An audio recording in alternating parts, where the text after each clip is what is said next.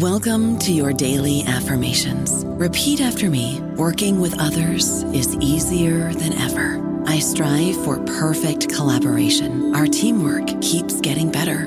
Yeah, affirmations are great, but Monday dot com can really get you the teamwork you desire. Work together easily and share files, updates, data, and just about anything you want all in one platform. Affirm yes to start. Or tap the banner to go to Monday dot com. Step into the world of power, loyalty, and luck. I'm going to make him an offer he can't refuse. With family, cannolis, and spins mean everything. Now, you want to get mixed up in the family business. Introducing The Godfather at Chumba Casino dot com. Test your luck in the shadowy world of The Godfather slot. Someday, I will call upon you to do a service for me. Play The Godfather now at Chumba Casino dot com. Welcome to the family. V G W Group. No purchase necessary. Void where prohibited by law. See terms and conditions. eighteen plus. Hello, everybody. This is Marshall Poe. I'm the editor of the New Books Network, and I'd like to tell you that we have a new and improved website. It has two new features that we think you'll love. One of them is a vastly improved search engine, so that when you type in keywords, you'll get a bunch of episodes really quick. The other is the ability to create a listener account. And in that listener account, you can save episodes for later listening. So you can create a kind of listening list. We think these features are neat and we think you'll enjoy them. Please visit the site today. Welcome to the New Books Network. Good day. Welcome to New Books in History, a podcast channel of the New Books Network. My name is Doctor Charles Coutinho of the Royal Historical Society. I'm a host on the channel. And today we are pleased and indeed honored to have with us Master Historian Professor Martin Rady. Professor Rady is Mazarak Professor Emeritus of um, at University College London. He's one of the leading academic specialists on Central European history. And today we're discussing his latest book, The Middle Kingdom, A New History of Central Europe, published by Basic Books. Welcome, Professor Rady. Thank you very much, and welcome to you and to your listeners. Thank you. Uh, Professor, why did you write this book? Um, because I've been meaning to write it for more than thirty years. Um, I, my title from nineteen ninety onwards was Lecturer in Central European History. Then I gradually made my way up the academic ranks to become Professor of Central European History. Uh, and I thought it was probably something I should do to write a history of Central Europe. Um, The reason it took me so long was quite simply a lack of confidence.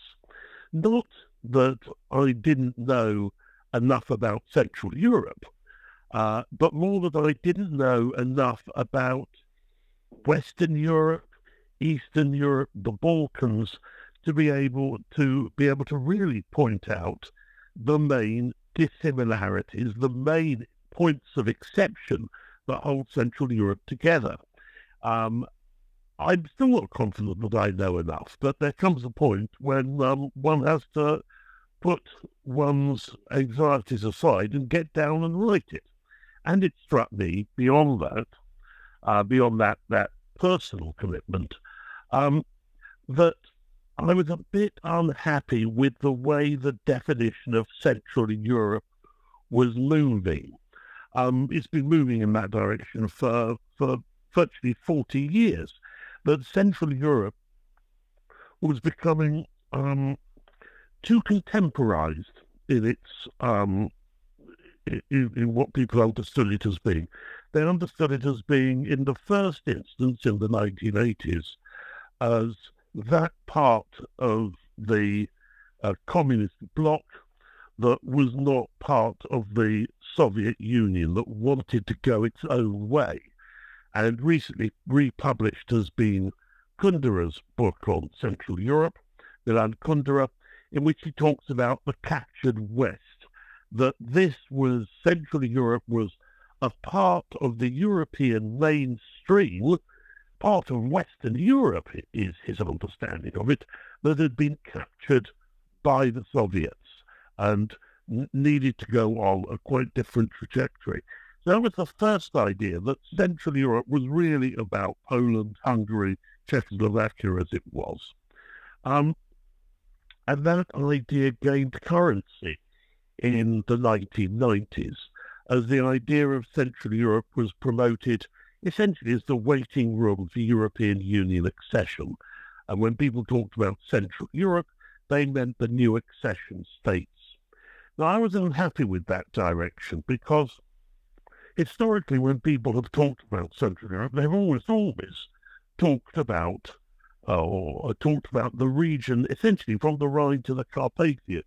They've included Germany in it, and Germany has been seen as one of the major parts of Central Europe. And there are a lot of parallels between developments in Germany and or the German lands and the lands to the east, which means that they can be considered as part of a common region. And I wanted to really explore those trends and develop them, and that is why I decided to write this book.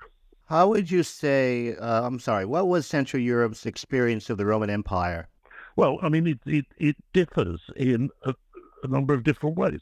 Um, large parts of it are not included. Um, so most of Germany is not part of the uh, the Roman Empire. Uh, Poland certainly isn't. Um, Bohemia is interesting because if you look at any map of the uh, Roman Empire, you'll see that Bohemia uh, is not is not there. What is now the Czech Republic is not there. But in fact, there are a very large number of Roman forts um, in, in Bohemia that are gradually being excavated. The Romans don't just stop at the border. Their cultural impact, of course, is significant way beyond the border, but they've actually got military outposts there. And the same applies to Hungary. Hungary, west of the Danube, is um, is part of the Roman Empire, but the area between uh, the Danube and the Carpathians, which is normally left blank on maps or with the word Sarmatians put across it, Um, that actually is their, their roadways that cross it, uh, their forts and stockades within that area that the Romans have, um, and they enclose the whole area within a defensive wall. So in other words, one can see that the Roman Empire is larger than just the boundaries of the Roman Empire. Its influence, both culturally and militarily, extends way beyond that.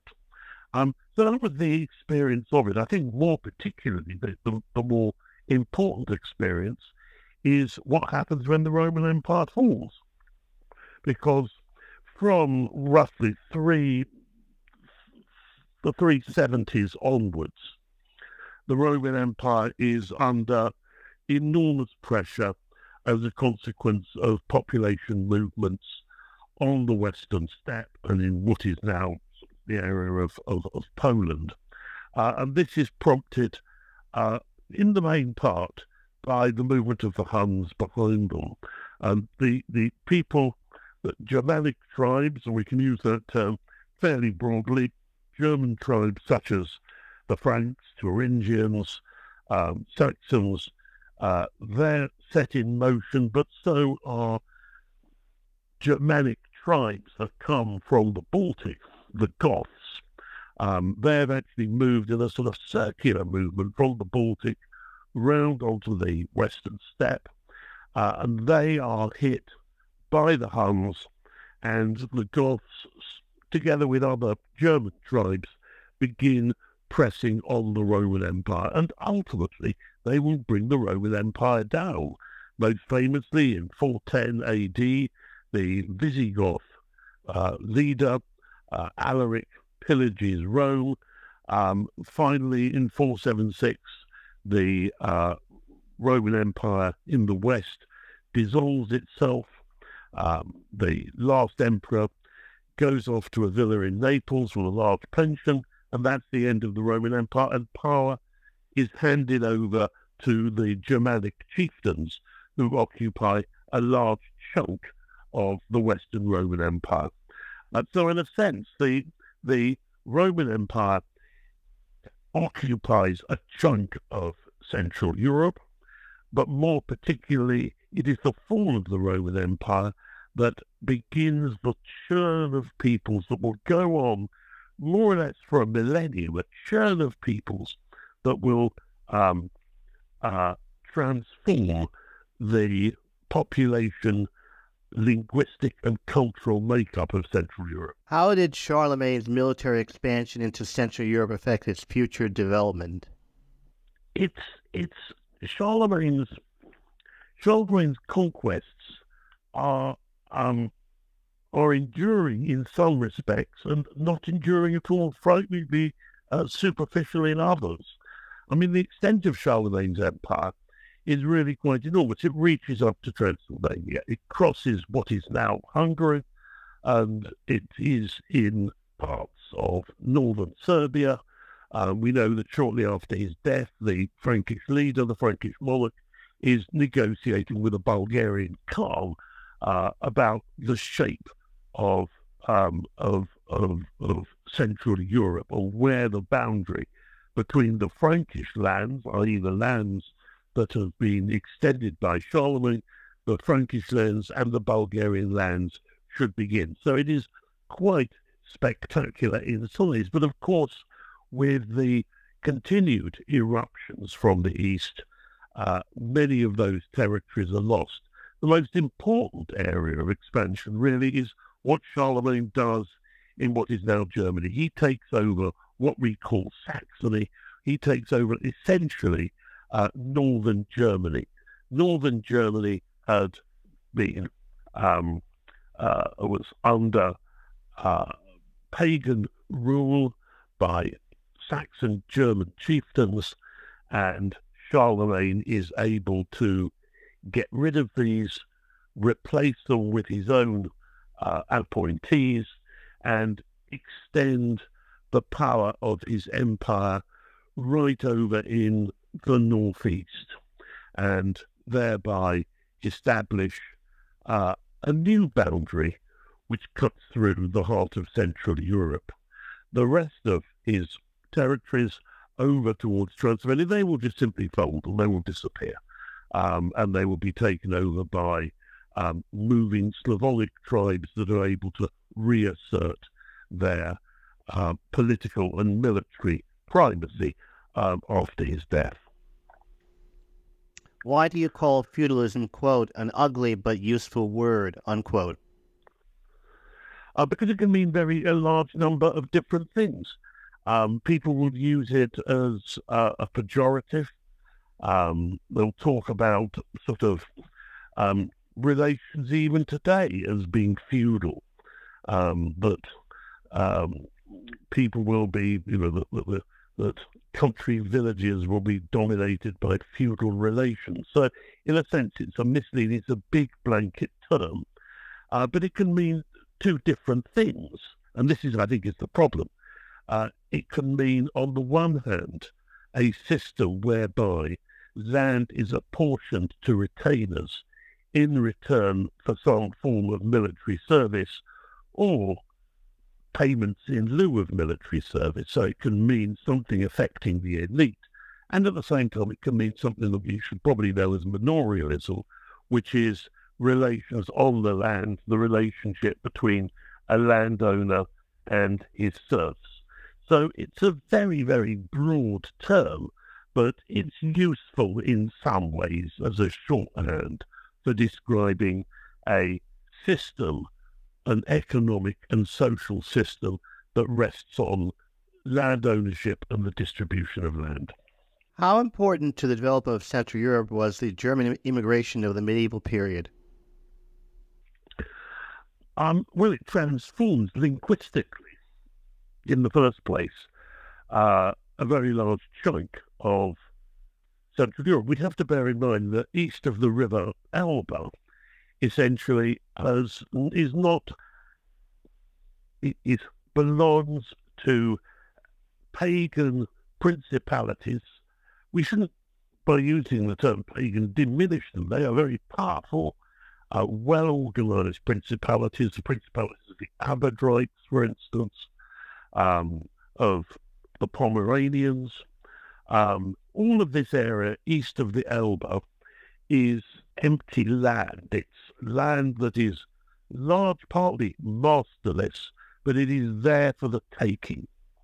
And from the tenth century onwards, tenth and early eleventh century, we see a movement across the Elbe, which is dominated by Germans who are going further east into Central Europe in order to set up farmsteads and exploit the countryside. This is very, very underpopulated territory. That's why I used the term earlier of masterless. We can talk about powerful kingdoms, but these kingdoms have got um, uh, uh, great um, spaces within them of rural underpopulation, and these are now taken over by Germans, um, and they are reorganized and um, brought into a they're Christianized, they're economically modernized,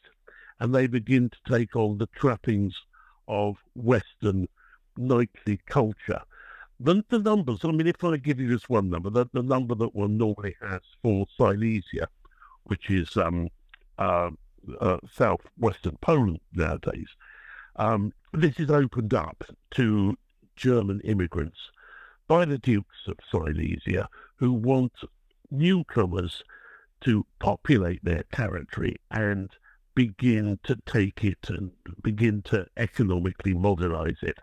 And during the course of the twelfth, thirteenth centuries, about four hundred knights, German knights, come in. Now, that doesn't seem a very large number, but each of those German knights is going to be bringing with him a large retinue. He's going to be bringing with him, in most cases, his own peasants. He's going to be setting up not just farms, he's going to be setting up big agricultural enterprises. So we're talking about four hundred large agricultural enterprises coming into Poland with, under German leadership, with a German workforce. And that will transform linguistically Silesia, so that effectively it becomes a half Polish, half German speaking area, and a source of contention right through until the middle of the twentieth century. And linguistically one has a transformation. Uh, but at the same time, we have a cultural transformation, because these people are bringing from a culture of knighthood. They are bringing in their own laws, and they are bringing in their own type of settlement. And this is very important indeed, because the settlements that they establish, in order to attract peasants, have to be largely self-governing. They have to live by their own local laws, and they have to have a system of land inheritance that ensures that farmers can pass their properties on to their descendants, and if they have no descendants, to whosoever they like.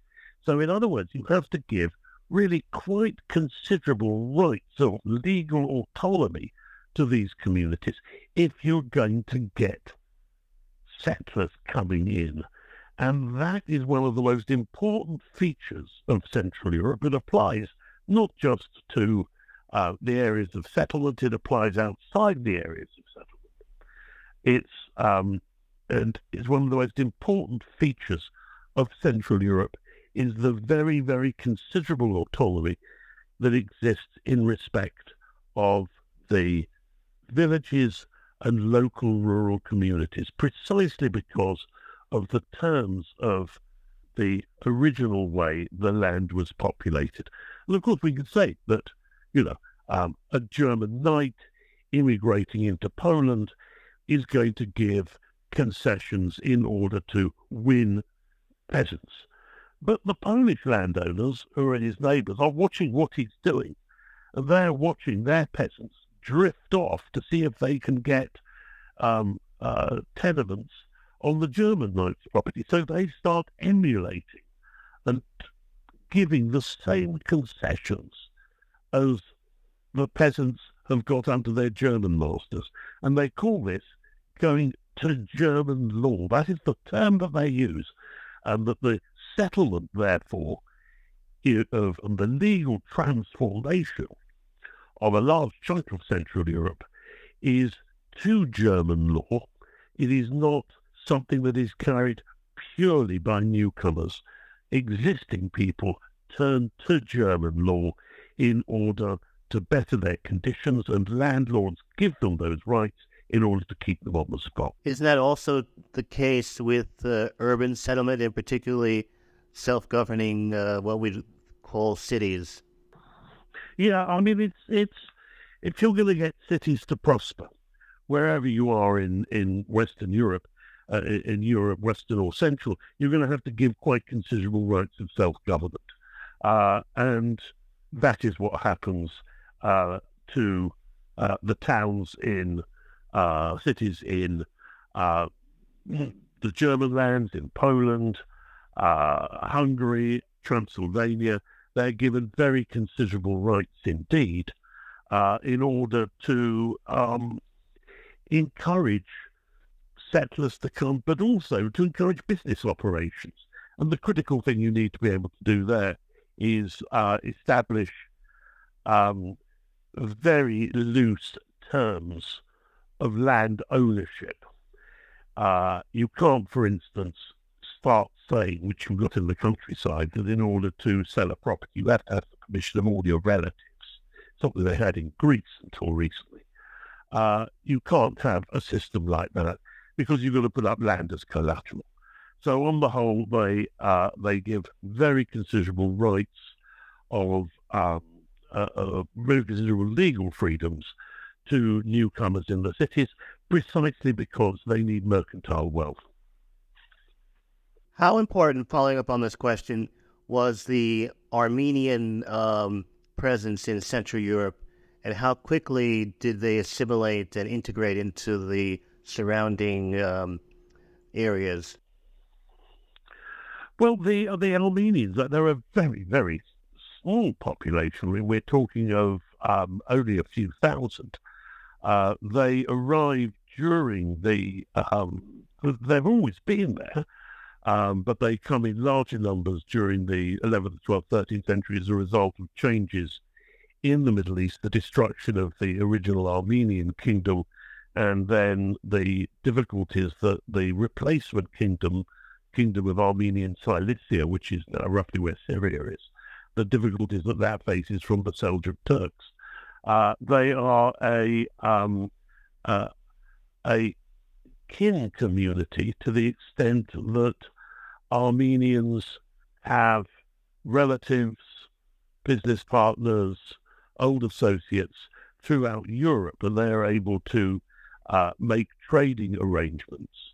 Um, What I haven't found with them is that, which one might expect, is that they're involved with the slave trade. Uh, I would expect a lot of um, uh, diasporic minorities will be involved in the slave trade simply because they have the connections.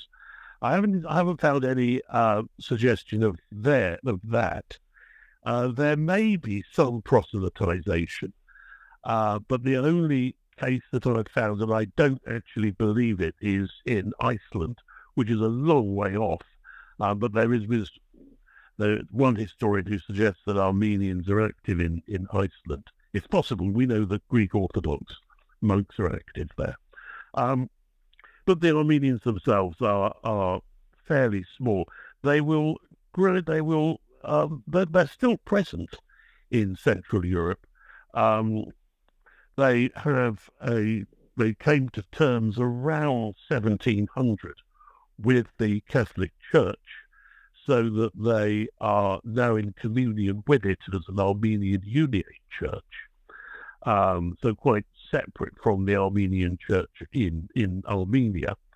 Uh, they don't practice, for instance, animal sacrifice, which the current day Armenian Church does. But the Armenians are are are. have their communities and congregations, but they very rapidly assimilate into the majority culture. And they're normally only distinguishable really by their surnames, which tend to be distinctive. Um, and um, uh, they have largely um, always been a very small minority, and they are becoming increasingly smaller.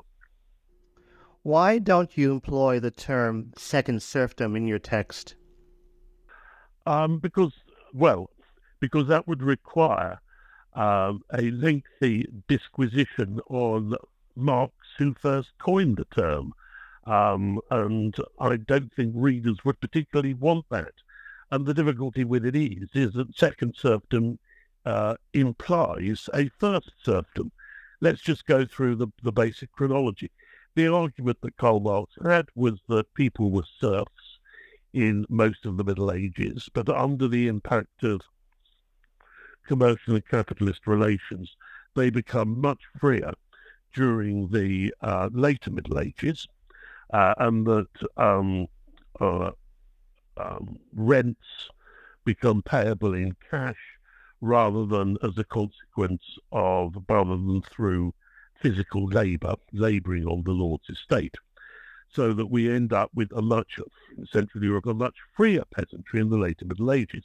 Then Marx argues um, agriculture becomes commercialised and capital, capitalistic in Central Europe from about fifteen hundred onwards, and as a consequence, um, the peasantry return to the condition of serfs. They become serfs again, this is their second serfdom, and that as a consequence they are tied to the land, they are, which means they're unable to move, they're unable to escape lordly burdens, and they have to therefore uh, uh, labour on the Lord's fields for three, four, five days a week. And that is what Marx calls the second serfdom, a product of capitalised Com- uh, agricultural relations that begins uh, in the sixteenth century. Now, the difficulty with this is that he uses the term second, and um, it's not particularly evident that uh, peasants are tied to the soil in the Middle Ages, nor that um, uh, that they are forced to perform onerous conditions and onerous obligations on the Lord's fields. Um, it's not obvious that they aren't using um, uh, cash as a form of a rental system, and if they're not using cash, then they're certainly using kind. And an awful lot of the contracts that we have from the Middle Ages suggest that peasants are required to, uh, in the main, um, uh, uh, provide natural rents to the Lord. They're supposed to provide, you know, a hen at Christmas, a goose at Easter, um, but their obligations are largely in the provision of livestock. And there's no real evidence that they are tied to the soil in that sense. So, in other words, you can't have a second serfdom if there wasn't the first one. Point well taken. Uh, how did politics change in Central Europe in the early modern period? Well, I think the most important thing is, is just to, to to close up a little on what we mean by politics. I'm going to talk about political institutions. Um, what one has in the later Middle Ages in Central Europe is, throughout the region, a quite substantial political dynamism. And it's located up through village assemblies that I've mentioned, but it's located through regional assemblies. No, there's things like um, uh, uh, Sejmiks in Poland, through diets, well, hundreds of diets that meet in the area of the Holy Roman Empire. Every little um, principality, every little uh, statelet will have its own diet, um, in communities that exist outside the bounds of lordship, sort of free peasant communities. And I deal uh, in part with Frisia here in the book, this uh, great sea coast north of the Netherlands, which pre- results in and produces some quite extraordinary institutions. One has there, again, a tremendous number of village, local and supra-local uh, assemblies. So, in other words, one has a quite widespread um, uh, involvement of people in what we might call politics. Just to give one example, um, the Hungarian diet. The Hungarian diet um, is open to all noblemen, and as many as ten thousand nobles will attend a Hungarian diet in the beginning of the sixteenth century. I mean, a quite extraordinary uh, number of people massing in the open air on what's called the Rakosh Plain, which is now more or less where Pest is, Budapest. Um, and they will there debate politics. And I put debate in inverted commas, because it's largely a matter of shouting and um, booing and hissing the royal councillors that appear on the stage in front of them as part of this, if you like, um, a dialogue between governed and governed, uh, go- the governors and the governed. Um, I don't know about you, but I'm very busy, and I don't have a lot of time to cook. That's why I subscribe to Factor. Eating better is easy with Factor's delicious, ready-to-eat meals. Every fresh, never-frozen meal is chef-crafted, dietitian-approved, and ready to go in just two minutes. You'll have over thirty-five different options to choose from every week, including Calorie Smart, Protein Plus, and Keto. These are two-minute meals. Factor meals are ready to eat and heat, so there's no prepping, cooking, or cleanup needed. They're flexible for your schedule. Get as much or as little as you need by choosing your meals every week. Factor is the perfect solution if you're looking for fast, premium options with no cooking required. Sign up and save. We've done the math, and this is important. Factor is less expensive than takeout, and every meal is dietitian approved to be nutritious and delicious. Head to factormeals.com slash N B N fifty and use code N B N fifty to get fifty percent off. That's code N B N fifty at factormeals.com slash N B N fifty to get fifty percent off. So in other words, one has a very, very substantial amount of political participation. I think it's one of the key points, one of the things that I tried to stress in the book with two chapters dedicated to that point. What one finds is a steady roll-up of this participation. And we can trace its stages. Firstly, there's the the, the Roman law revolution.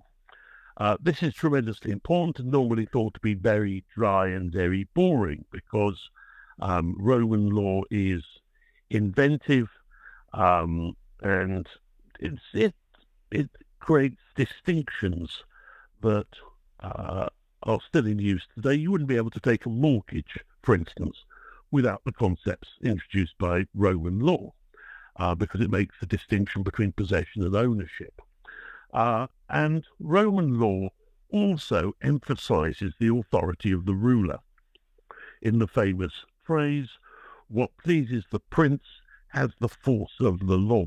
In other words, the prince can do what he likes. And it gives uh, not just that individual phrase, it gives a whole vocabulary which we could call, you know, the checklist of princely absolutism, the right of the ruler by his own volition to do certain things, the power of the ruler to abrogate the law, the power of the ruler to um, uh, look after and be responsible for the common welfare, which of course is Uh, a, a door to um, uh, uh, setting aside provisions that he doesn't find particularly uh, pleasing to himself. So in other words, one has this arriving. And this, we, you'll notice in a very large number of statements issued by rulers from around fifteen hundred onwards, that they're beginning to use Roman law vocabulary. They're beginning to use the vocabulary of political absolutism. On top of that, one has the the Reformation, and the Reformation gives the princes additional powers because they can determine the religion of their subjects, um, and they will do that throughout Central Europe. It's the it's the princes in Germany and the kings and monarchs in uh, the eastern part of Central Europe who will determine the religious outlook of their population. But more than that, everybody thinks that the Reformation is about religion. But there's more to it than that. It's about, in the case of Protestantism, about creating godly communities. And one of the things that Protestant rulers will do is they will start regulating the morality of their subjects. They will start um, uh, uh, interrogating people as to the conduct of their way of life. They will start cracking down on uh, gambling, on drinking, on fornication. All of these will become now part and parcel of the ruler's responsibility, a new intrusive right that uh, allows him to interfere and, if you like, meddle with the uh, the, the lives of, of of his people. And then on top of that, one has the impact of war, uh, which again enhances the ruler's um, military power and his tax-raising power. And then we start moving in from roughly the middle of the seventeenth century to new economic theories, which stress that the ruler has the right and capacity and duty to improve the economy of his country, mostly by encouraging the population to grow, but also by cracking down on mismanagement, on antiquated practices, uh, and that this is something that will be beneficial to the people as a whole. And rulers are able to use that as a means of expanding their power of supervision and expanding their bureaucracies to such an extent that the bureaucracies uh, now begin to take the place of the diets. The diets have been sidelined. The diets are sidelined because rulers, um, uh, under the impact of Roman law, don't believe, don't feel they have an obligation to consult. Um, if the diets still control the purse strings, then there are ways round that, which a lot of uh, rulers practice, namely that they just roll over the budget from one year to the next. I think they do the same in America uh, nowadays. Uh, and as a consequence, the diets become increasingly less important within the political structure of the state.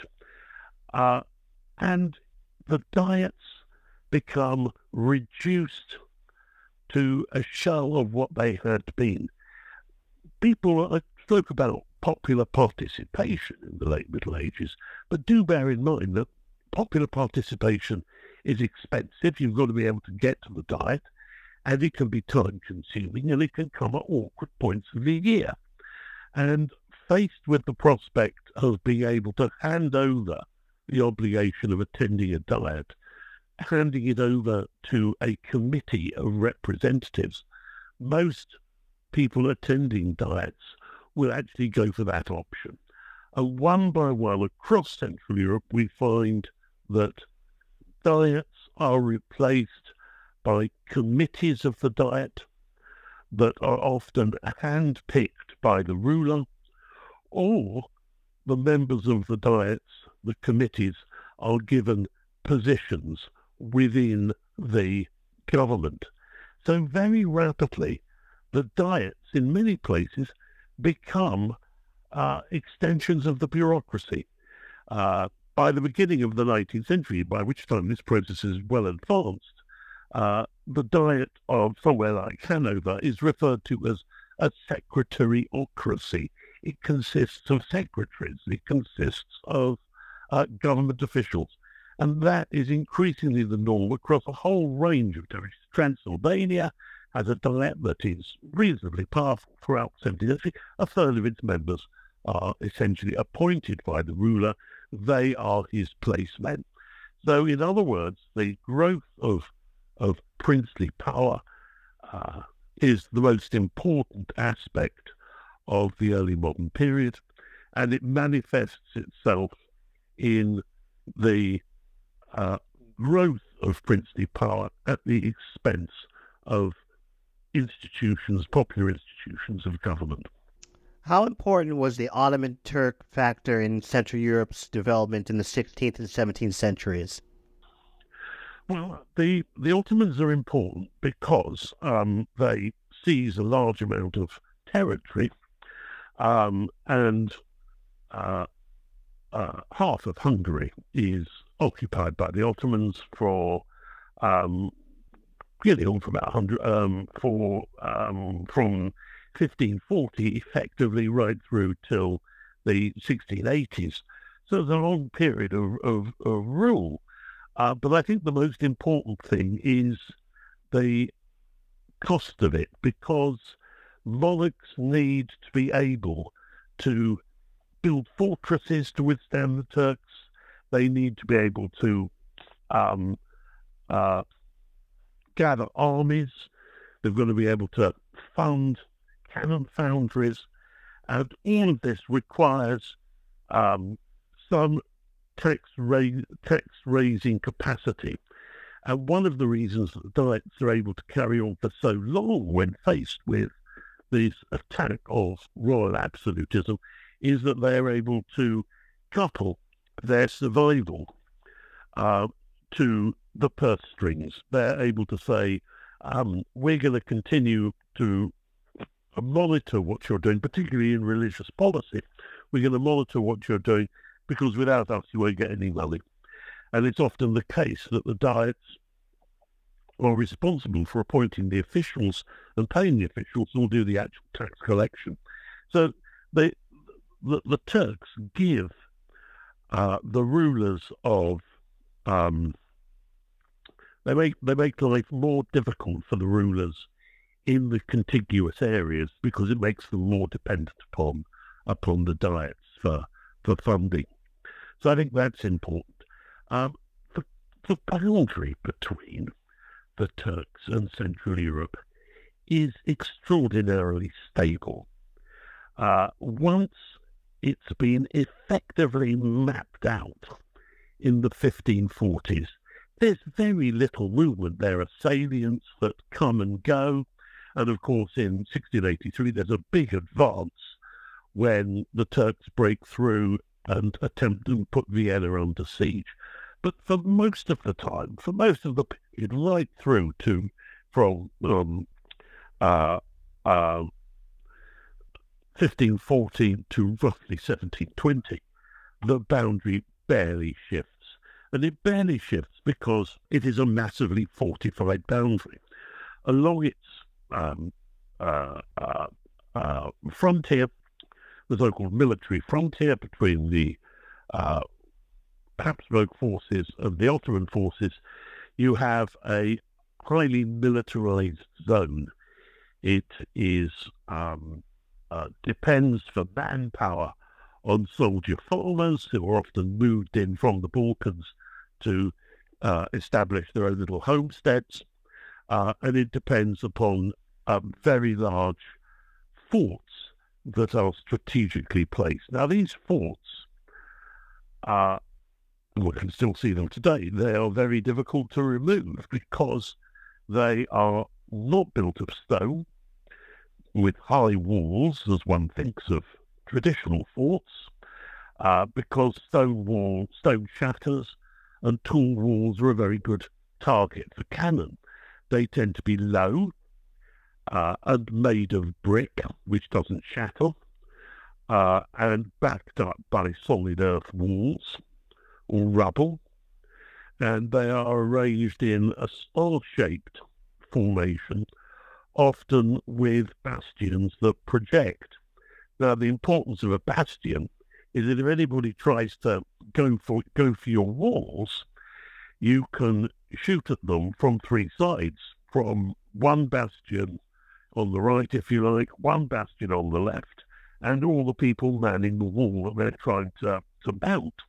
So in other words, they're very, very difficult to capture. The only way you can really take them, which is what the Turks are halfway to doing in Vienna, is you've got to mine them, which means you've got to be able to put down a shaft and put in explosives and blow up a portion of the wall. But of course, the defenders are going to know you are doing that, and they're going to they're going to listen, because you can hear people digging underground, and they're going to run their own counter mines. So in the case of Vienna in sixteen eighty-three, most of the fierce fighting is actually underground, and I think that just shows the sheer difficulty of trying to capture these fortresses, because you've got to go to a tremendous trouble to go and break through. And the problem that the Turks have is uh, their um, method of military deployment, their, me- their method of moving an army, because they gather their army, um, usually about April or May time, they gather their army at Adrianople, modern-day Edirne, which is just west of Istanbul, and then they march up the old Roman road network into the contested zone of Hungary and Austria and round there. And it, they've got magazines that and depots on the way. They've got mobile, tremendous, um, uh, uh, if you like, train loads of mobile ovens in order to feed the troops. They've got tremendous logistical power. But at the same time, you can wait, waste a month, six weeks on the march up through the Balkans. You've then got to settle down to siege warfare. And by September, it's the rainy season, so you're going to be marching away again. So they haven't got enough time to make a really effective breakthrough. So as a consequence, the uh, area between the Ottoman Empire and the Habsburg Empire and, and the Christian powers, uh, this is, it's not a, a, this is a fairly stable frontier. It's a bloody frontier at times, but on the whole, it doesn't shift fast amounts. The difference lies further east. Once you're out, so the, the, the princes of Transylvania have got their own bastion fortresses that run along the um, southern and western flanks of Transylvania. Once you've passed that area, the uh, fortress line is very weak indeed. Firstly, it's mostly only at a few strategic points, and secondly, the military architecture that they're using is antiquated. They're, they're still using stone walls. Uh, so you don't have a fixed frontier in the same way. As a consequence, what you have is a much more fluid situation across the entirety of what we now call southern Ukraine. Southern Ukraine, the main antagonist there is um, uh, the main source of trouble, if you like, is the Khan of the Crimea. He is an Ottoman subject. Uh, he depends on um, uh, uh, what's called a yarlik, a letter of authorization from the Sultan to rule, and he is involved in slaving. And that is his major activity, and as a consequence, he is a he sends his raiders across what is now Ukraine, Poland, and Russia.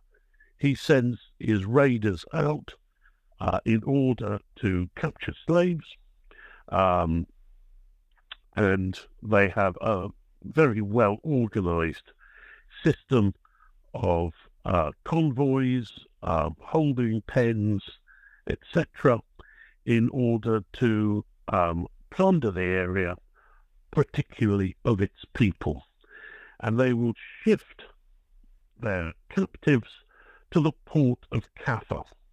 And the port of Kaffa, which is now Theodosia in the Crimea, the port of Kaffa is the great center of the slave trade and where many Central Europeans end up. Uh, the figures are really quite extraordinary, that between fifteen hundred and seventeen hundred, approximately two million people, uh, two million captives, are processed through Kaffa and sold on to the eastern markets, the markets in the Middle East. That is the equivalent of the Atlantic slave trade in the sixteenth and seventeenth centuries, although we should add that the Atlantic slave trade expands very rapidly in the eighteenth century, at precisely the time when the Crimean slave trade is in decline.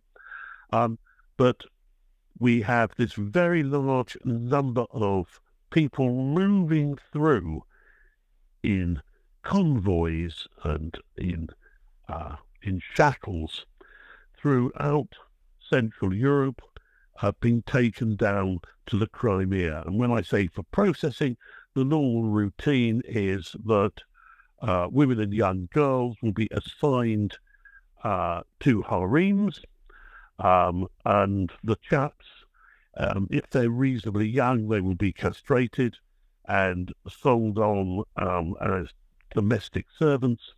If they're older than that, then they will be put onto the Crimea's slave workforce of um, agricultural um, underdogs, if you like, and be ploughing the fields of the northern Crimea. Uh, the northern Crimea is the top two-thirds, roughly, of the Crimea, which is very fertile countryside.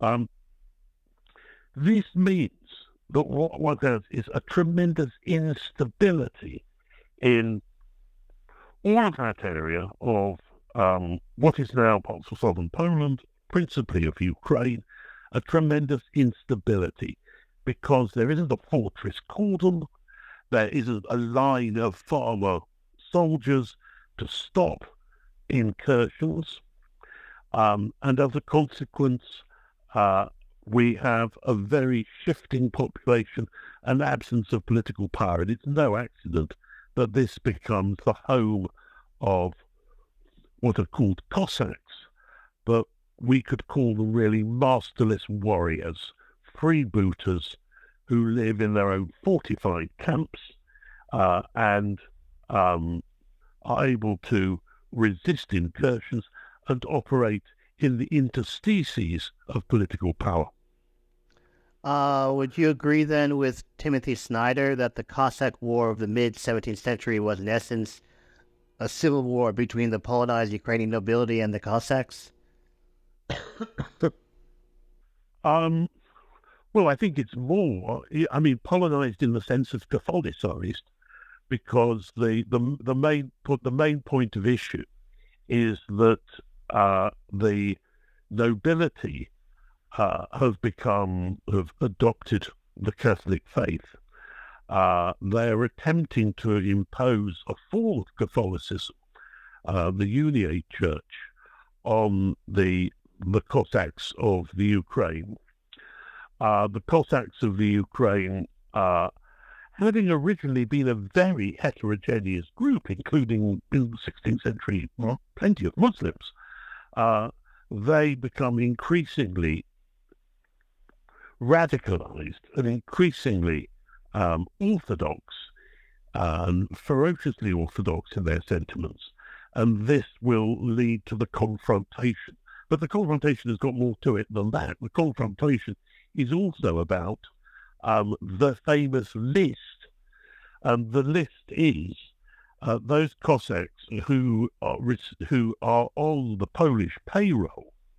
And the Polish payroll means that they get a salary even if they're not doing very much. And it also gives them them and their family freedom for any, from any landlord demands.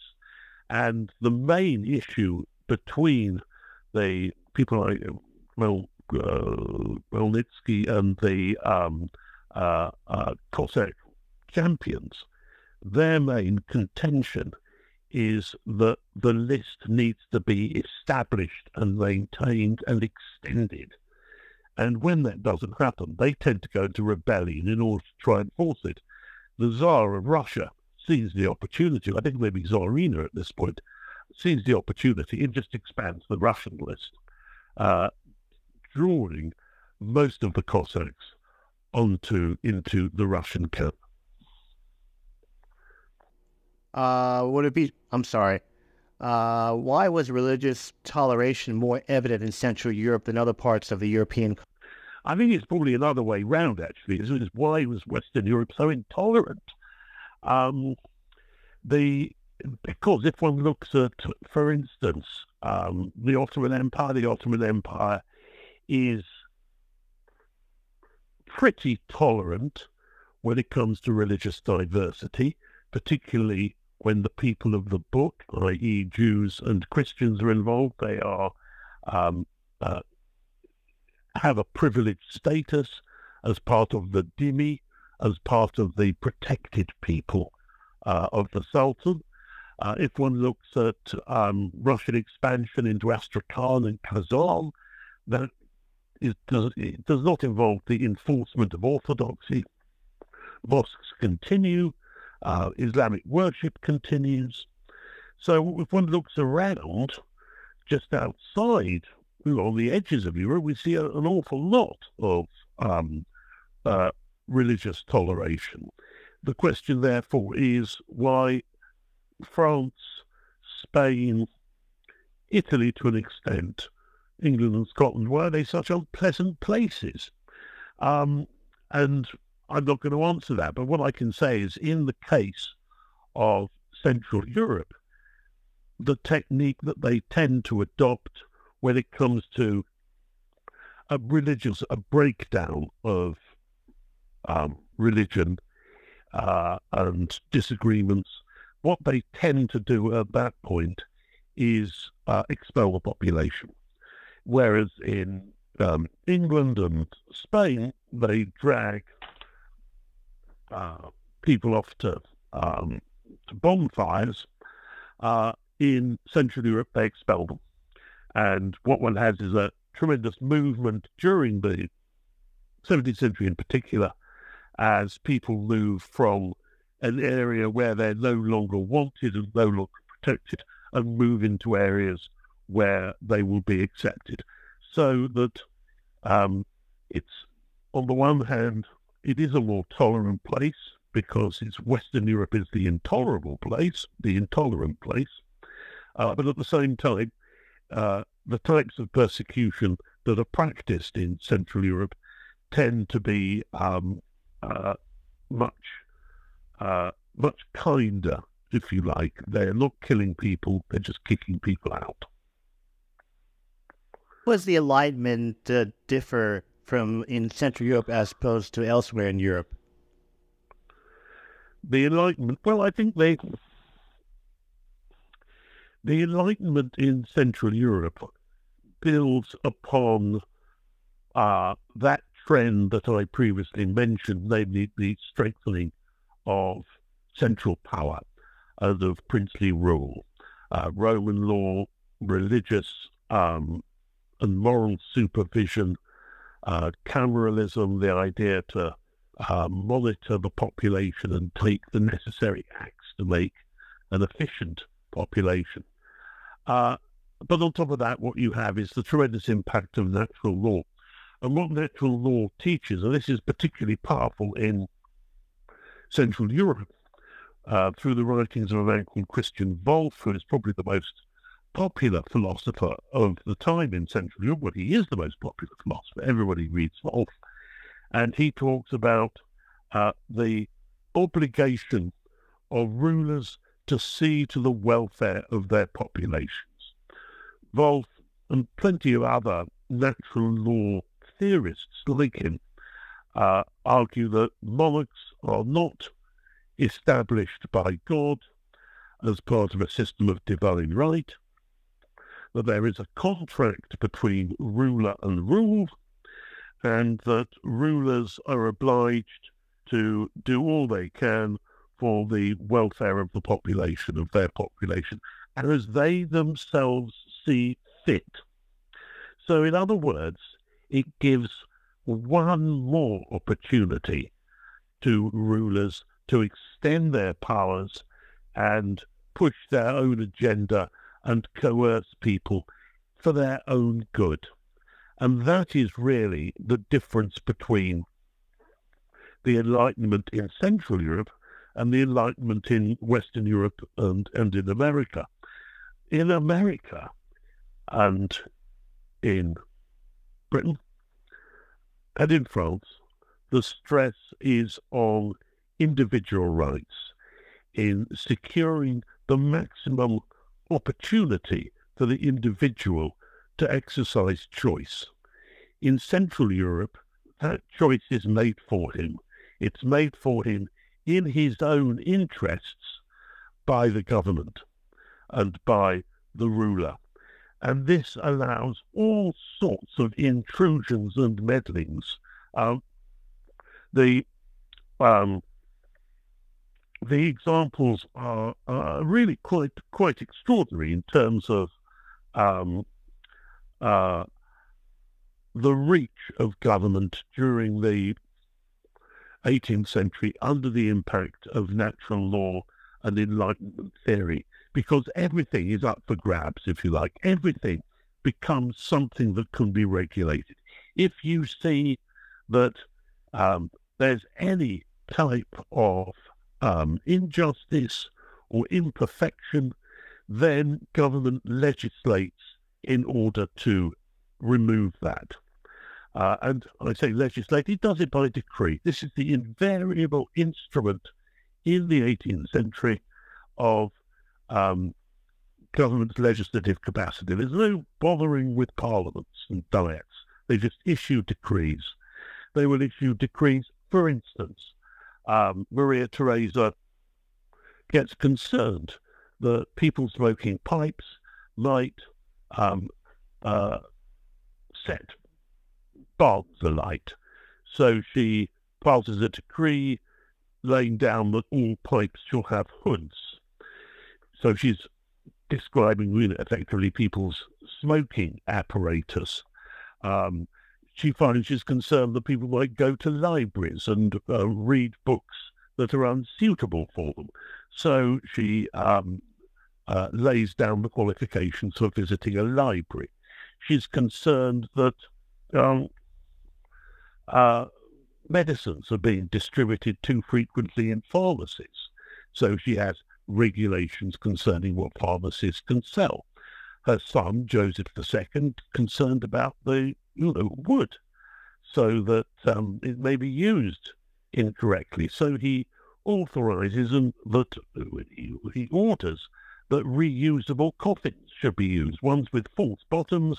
You take the person over the grave, you pull a lever, the bottom falls out, the, and the, the coffin can be used again.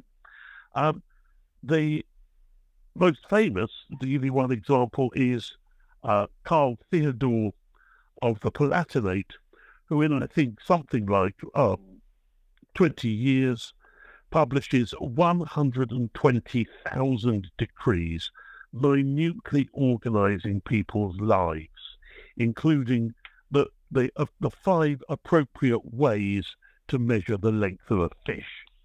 So in other words, we're dealing with a vast expansion of power into every aspect of people's lives.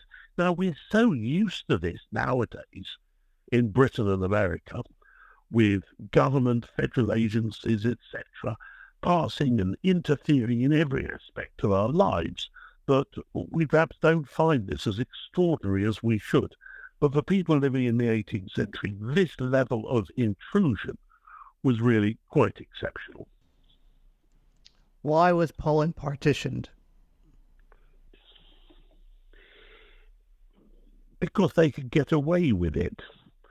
Um, uh, and it's It's it is extraordinary because this is the destruction of a historic European state. In the past, states had been destroyed, but they had been destroyed by the Turks and the Mongols. These are Christian European powers that are eliminating a state. I think the last time a state had been eliminated in Europe had been the Kingdom of Galicia-Volhynia in about twelve fifty, when it was partitioned between Poland and the still pagan principality of Lithuania. I think that was the last time. Um, it's more, I think, you have to think of the, the three powers involved. They're Prussia, Russia, and Austria, the Habsburgs. Uh, Each of these is looking over its shoulder at the others. Prussia and Austria have fought a long series of wars for the possession of Silesia. Uh, Russia is beginning to push down the Black Sea coast. It's interfering in Moldavia and Wallachia. It's beginning to be interested in Uh, intervention in the Balkans. So Russia is a threat as well. And the fear always is, is that the other country is going to be the one that swallows up Poland. And the real problem is Maria Theresa. Maria Theresa from the around seventeen seventy onwards is beginning to cast her eyes on where Austria can expand. It's lost Silesia. It needs to make up territory. To begin with, she's thinking about moving into the Balkans and establishing some, one of her advisors has a madcap scheme that she will defeat the Turks, um, take Constantinople, uh, and announce herself Empress of the West, as opposed to the Tsar of Russia, who will be Emperor of the East. This is a sort of madcap scheme, but it shows the extent to which Austria is looking for territory. And in the case of Maria Theresa, once the, this ludicrous scheme has been abandoned, she starts beginning to move into and have an eye on Polish territory. Partly, she's able to prove that she has a right to certain territories in uh, southern Poland, um, but she occupies them, and we know that Frederick the Second, King of Prussia, watches with considerable alarm as she takes over Polish areas um, and begins to convert them into parts of um, uh, uh, uh, the Austrian administration and renames Polish officials as Austrian officials. So the fear exists that she's going to be the one who rolls up Poland. And as a consequence of that, um, the first partition is agreed on. And once they've agreed on the first partition, the others follow logically, because Poland reforms itself and looks as if it might actually come up with a workable constitution. Uh, the Constitution of the third of May, seventeen ninety-one, it looks like it's going to come up with a reasonable constitution. So they partition it again to remember how in seventeen ninety-three, when the Poles rebel, then they go for the third partition.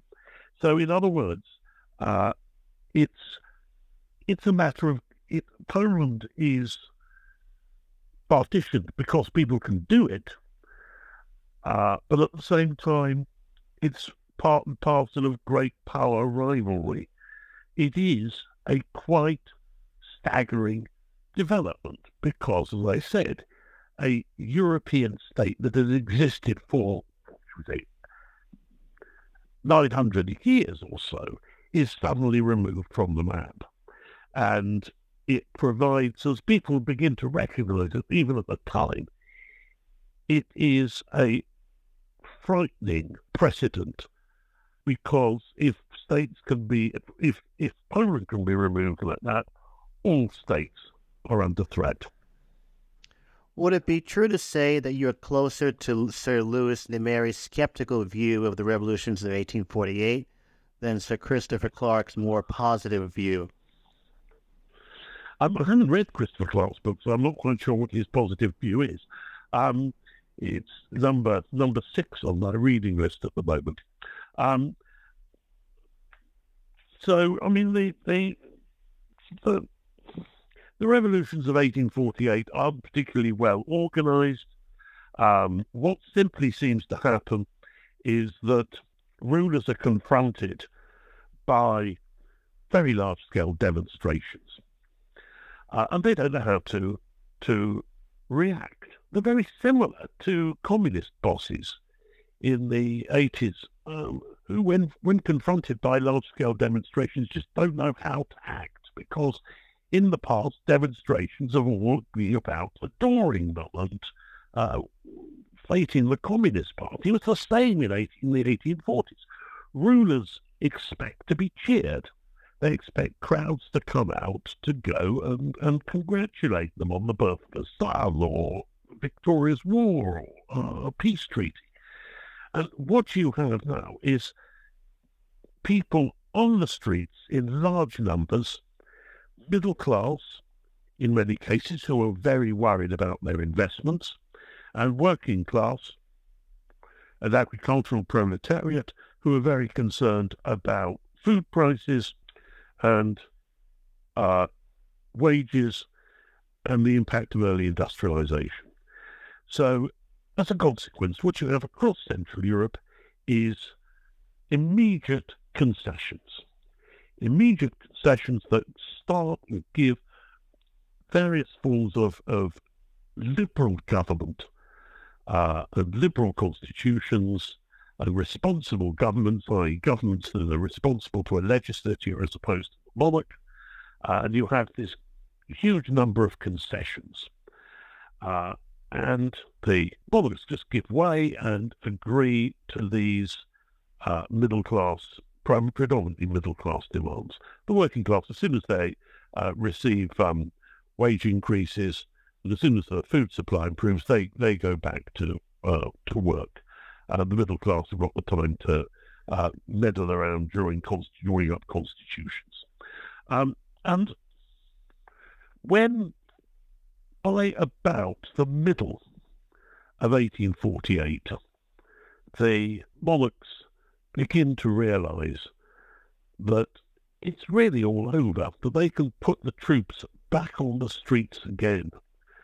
And the phrase that I always uh, remember is that really all that happened in eighteen forty-eight was that the monarchs withdrew their troops from the streets until they found they could put them back again.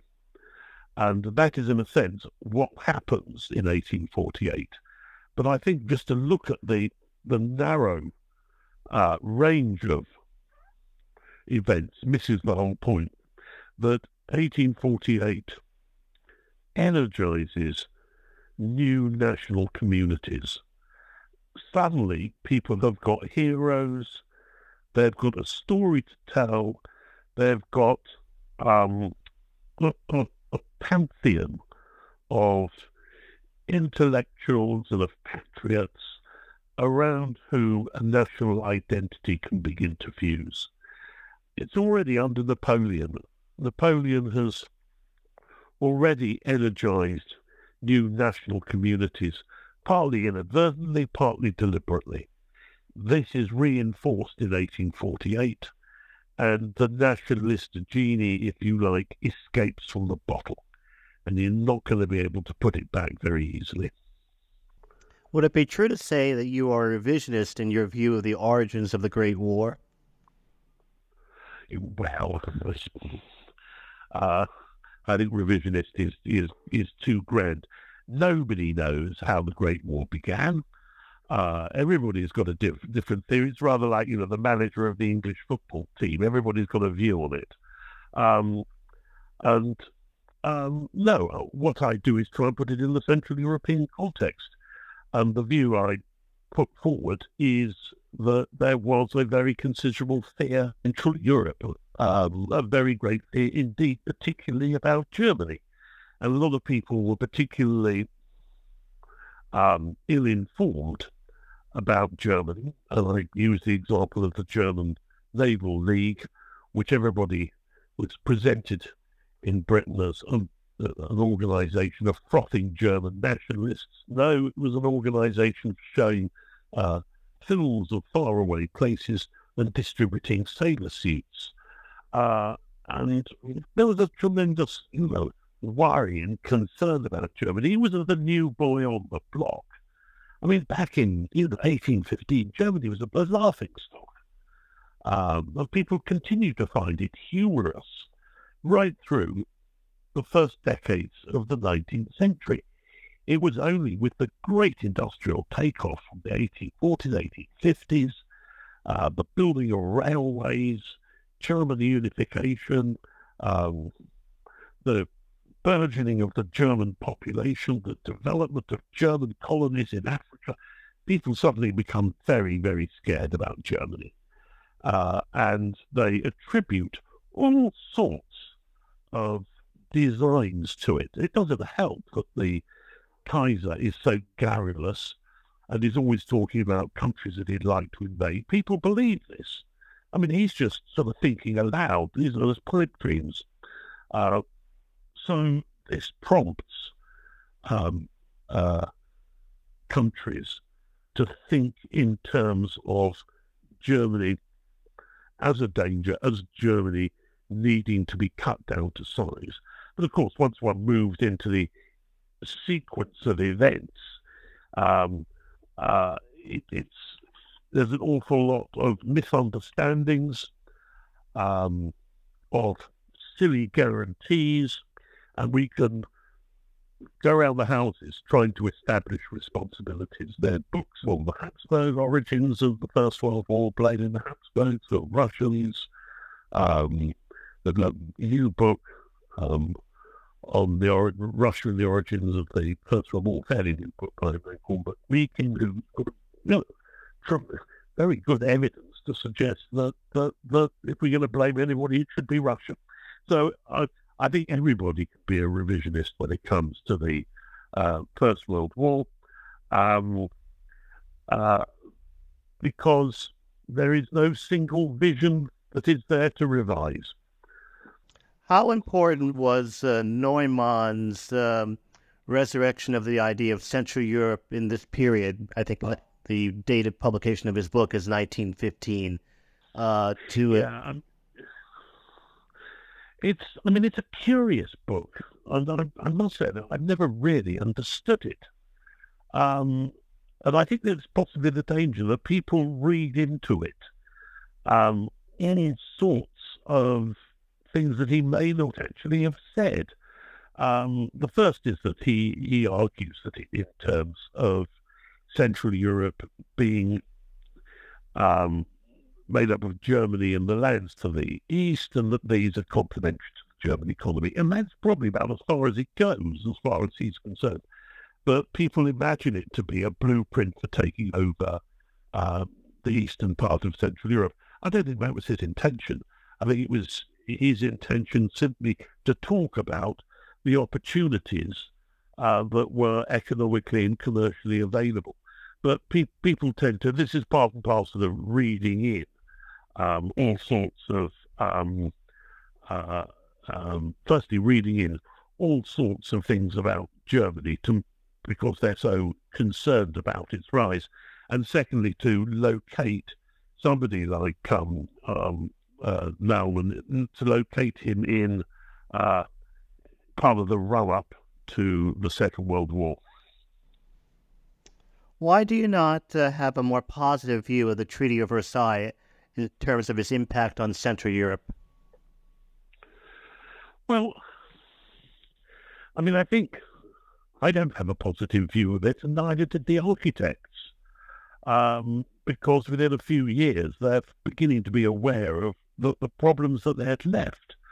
Um, they're trying to do two things. They're trying to create a fair settlement based on the principle of Uh, national self-government, but at the same time they want to create a cordon of um, reasonably sized states in Central Europe between Russia and Germany in order to keep, to prevent um, Germany and Russia snipping off these states if they were too small and too weak. They don't want to balkanize um, Central Europe.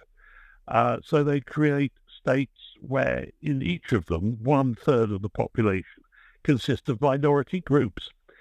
And at a time when national sentiment is on the rise, um, and the idea of national self-determination has been so embedded in political discourse, at a time like that, you're gonna, you get to a situation whereby these isolated minorities are going to press for a territorial revision. So you've got in in Poland, you've got a consistent war throughout the twenties and thirties between the government forces and Ukrainian separatists. Uh, you've got a consistent problem in Czechoslovakia of the German minority, one-third of the population. You've got the difficulties between Czechs and Slovaks. Uh, in Romania, you've got a population of about a third of the population is um, Hungarian or German, um, and is a uh, launching pad for um, a pro-German sentiment and uh, pro-Hungarian sentiment. So, in other words, you know, Versailles is neither one thing nor the other. It couldn't have been otherwise, probably. But we have to realize that its its limitations provide the entry point for German policy in the twenties and more particularly in the thirties. How did communist rule post nineteen forty-five impact Central Europe? Well, I mean, they, it's quite extraordinary. Um, I remember, I don't know how familiar you or your listeners will be with the, the British press. We have a newspaper called The Guardian, which is sort of left of centre. And it was running features in the nineteen eighties about the powerhouse of East Germany uh, and um, this tr- tremendous um, uh, economic strength that East Germany represented in terms of heavy industry, et cetera. Uh, and even as German unification began to commonly on the horizon in nineteen ninety, began warning about, you know, the combination of uh, German technical, uh, West German technical efficiency with the powerhouse of East Germany in terms of mineral production and steel. I mean, quite extraordinary. I mean, anybody who had been to Eastern Europe uh, during the communist period um, would realize that, you know, there was nothing there. Uh, the factories were, um,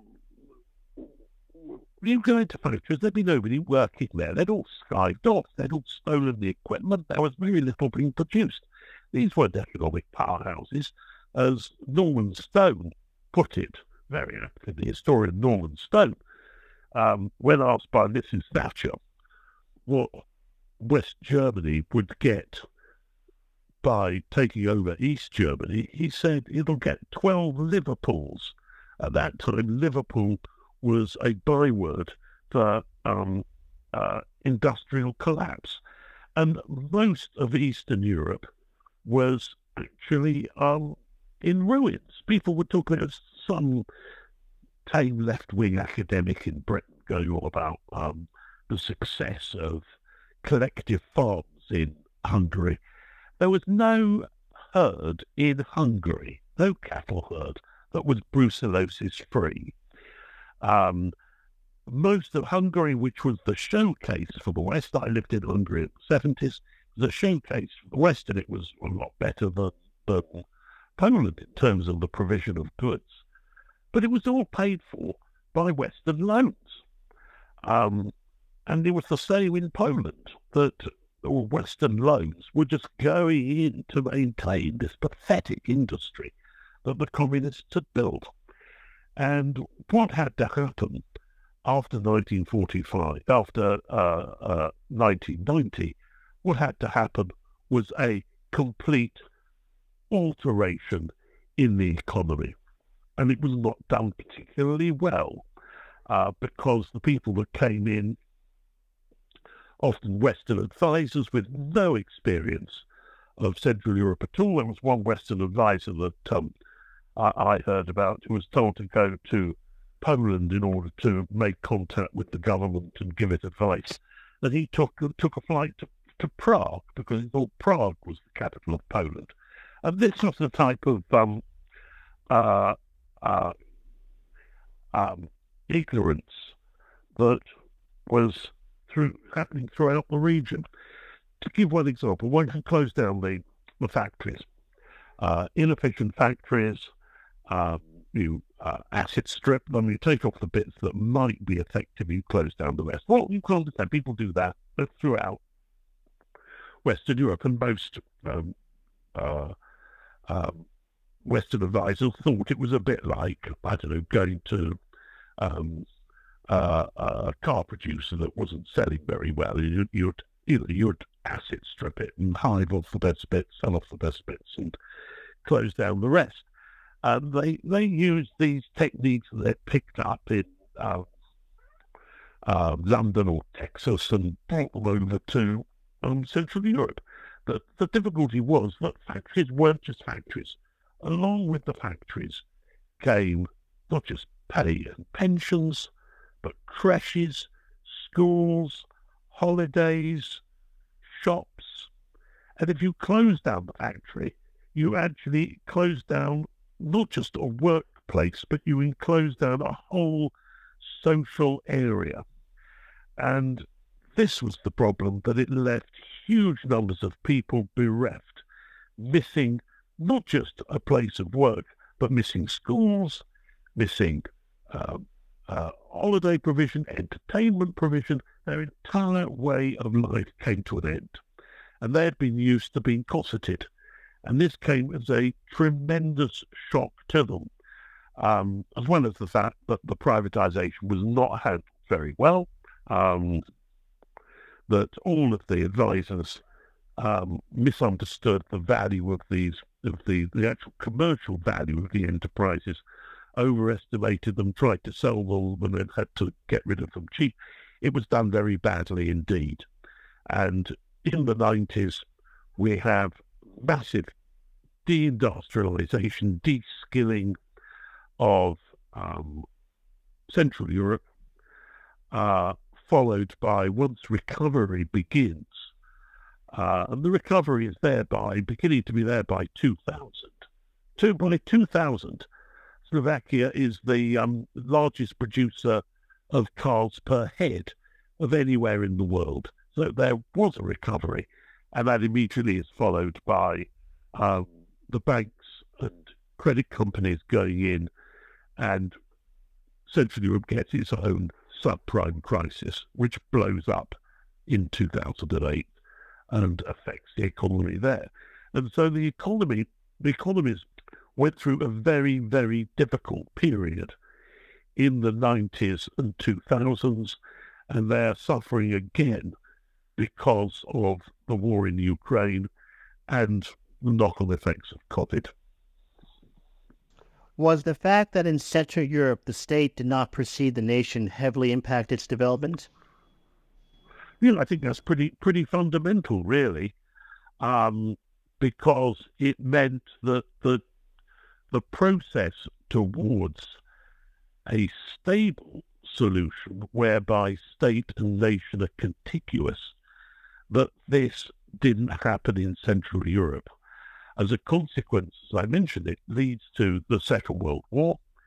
Um, it leads after the Second World War to massive deportations and movements of people. I think we're talking about getting over twenty million people, certainly fifteen million, twenty million people are displaced at the end of the Second World War. They're moved up there. The Germans are shunted out of um, uh, Czechoslovakia. Um, Czechs are shunted out for a time, at least for about a year, shunted out of Hungary. Um, Hungarians are um, pushed out of, of Romania. Um, one has a tremendous sort of, if you like, what was called later in the in the nineteen nineties, ethnic cleansing. One had an ethnic cleansing of Central Europe that took place because state and nation did not coincide. On that observation, I would like to thank you very much, Professor, for being so kind as to speak with us today. This is Charles Coutinho. You've been listening to New Books in History, a podcast channel on the New Books Network. Thank you, Professor, very, very much. Well, thank you indeed for listening. Thank you.